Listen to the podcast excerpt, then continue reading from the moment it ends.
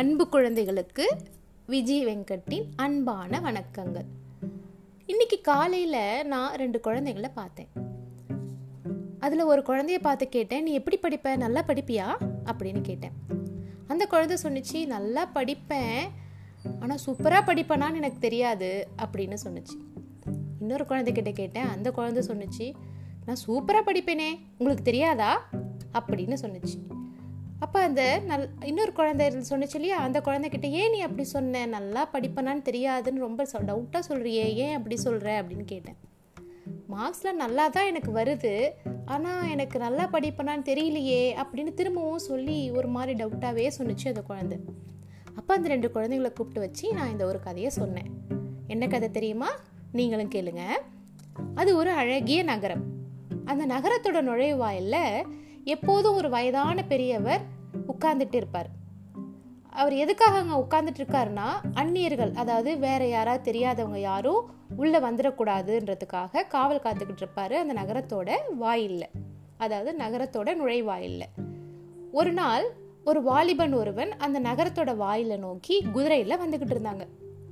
அப்போ அங்கிருந்த வயதான காவலாளி கிட்ட ஐயா பெரியவரே இந்த ஊர் மக்கள்லாம் எப்படி? அப்படின்னு கேட்டாங்க. காவல் காத்துக்கிட்டு இருந்த அந்த வயதான பெரியவர்கிட்ட. அப்போ அந்த காவலாளி சொன்னார் ஏன் கேட்குற தம்பி? இந்த ஊருக்கு குடிவர போறியா என்ன? அப்படின்னு சந்தேகத்தோட கேட்டார்.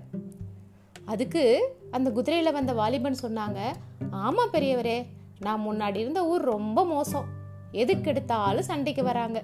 ஒருத்தரை பற்றி ஒருத்தர் தப்ப தப்பாக பேசிக்கிட்டும் திட்டிக்கிட்டும் எப்படா அந்த ஊரை விட்டு வருவோன்னு இருந்துச்சு. அதான் கேட்டேன் இந்த ஊர் எப்படி? அப்படின்னு அந்த வாலிபன் அந்த பெரியவர்கிட்ட கேட்டாங்க. அதுக்கு அந்த பெரியவர் சொன்னாரு நீ வேற தம்பி இந்த ஊர் உன்னுடைய ஊரை விட ரொம்ப மோசம். போட்டி பொறாம ஜாதி சண்டை கலவரம்னு ஏதாவது ஒரு பிரச்சனையை வழுத்துக்கிட்டே இருப்பாங்க. நீ ஏன் நிம்மதியை தேடி வர? உனக்கெல்லாம் இந்த ஊர் சரிப்படாது. நீ கிளம்பு தம்பி அப்படின்னு அந்த பெரியவர் அந்த வாலிபனை சொல்லி வழி அனுப்பி வச்சிட்டார். கொஞ்ச நேரம் கழிச்சது. கொஞ்ச நேரம் கழிச்சு திரும்ப யார் வந்தால் இன்னொரு வேற ஒரு ஆள் அதே இடத்துக்கு வந்தாங்க. அதே கேள்வியை காவலாளிக்கிட்ட கேட்டாங்க. ஐயா இந்த ஊரில் தங்கி வியாபாரம் பண்ணலான் இருக்கேன். இந்த ஊர் மக்கள்லாம் எப்படி? அப்படின்னு கேட்டார். அதுக்கு பெரியவர் சிரிச்சுக்கிட்டே சொன்னார். ஏன் தம்பி உனக்கு கல்யாணம் ஆயிடுச்சா? அப்படின்னு கேட்டார். ரெண்டு குழந்தையே இருக்குதுங்க ஐயா அப்படின்னு அந்த வாலிபன் சொன்னாங்க. அப்புறம் ஏன் இந்த ஊருக்கு வர்ற? உங்கள் ஊர்லேயே வியாபாரம் பண்ணலாம்ல? அப்படின்னு கேட்டார் அந்த பெரியவர். எங்கள் ஊர் மாதிரி வராதுங்க ஐயா. அந்த ஊர் மக்கள்லாம் ரொம்ப பாசக்காரங்க. என் குடும்பம் இப்போ ரொம்ப வறுமையில் இருக்கு. அங்கே சம்பாதிக்க முடியல. சம்பாதிக்கலான்னு தான் இந்த ஊருக்கு வர்றேனே தவிர எங்கள் ஊர் ரொம்ப ரொம்ப நல்ல ஊர். மக்கள் எல்லாம் ரொம்ப நல்லவங்க ரொம்ப பாசக்காரங்க. நல்லா சம்பாதிச்சுட்டு மறுபடியும் நான் என் ஊருக்கே போயிடுவேன் அப்படின்னு கண்ணு கலங்கியபடியே அந்த வாலிபன் சொன்னாங்க. அதுக்கு அந்த பெரியவர் சொன்னார் அழாத தம்பி இந்த ஊர் மக்களும் ரொம்ப நல்லவங்க ரொம்ப பாசக்காரங்க. நீ தைரியமாக வியாபாரம் பண்ணலாம். வியாபாரம் பண்ணிட்டு நீ திரும்ப உங்கள் ஊருக்கே போகலாம்.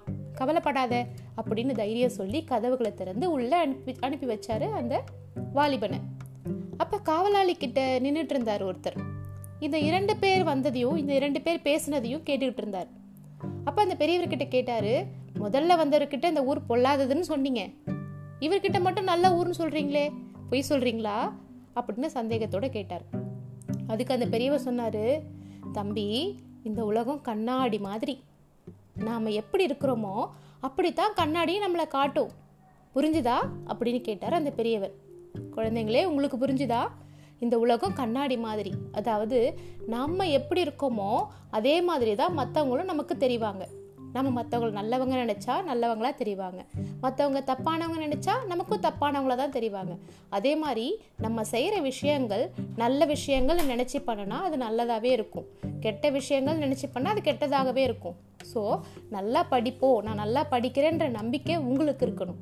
அந்த மாதிரி நல்லா படி அச்சோ நான் நல்லாவே படிக்க மாட்டேனே அப்படின்னு நினச்சா உங்களுக்கே டவுட் வந்துருச்சுன்னா நீங்களும் நல்லா படிக்க மாட்டீங்க. அதனால் நான் நல்லா படிப்பேன் நான் நல்ல பையன் நான் நல்ல பொண்ணுன்ற ஒரு நம்பிக்கையை உங்கள் மனசில் நீங்கள் வளர்த்துக்கோங்க. சரியா? அப்படி வளர்த்துக்கிட்டிங்கன்னா ஆட்டோமேட்டிக்காக நீங்கள் எப்போவுமே நல்ல நிலைமைக்கு வருவீங்க. ஓகேவா பாய்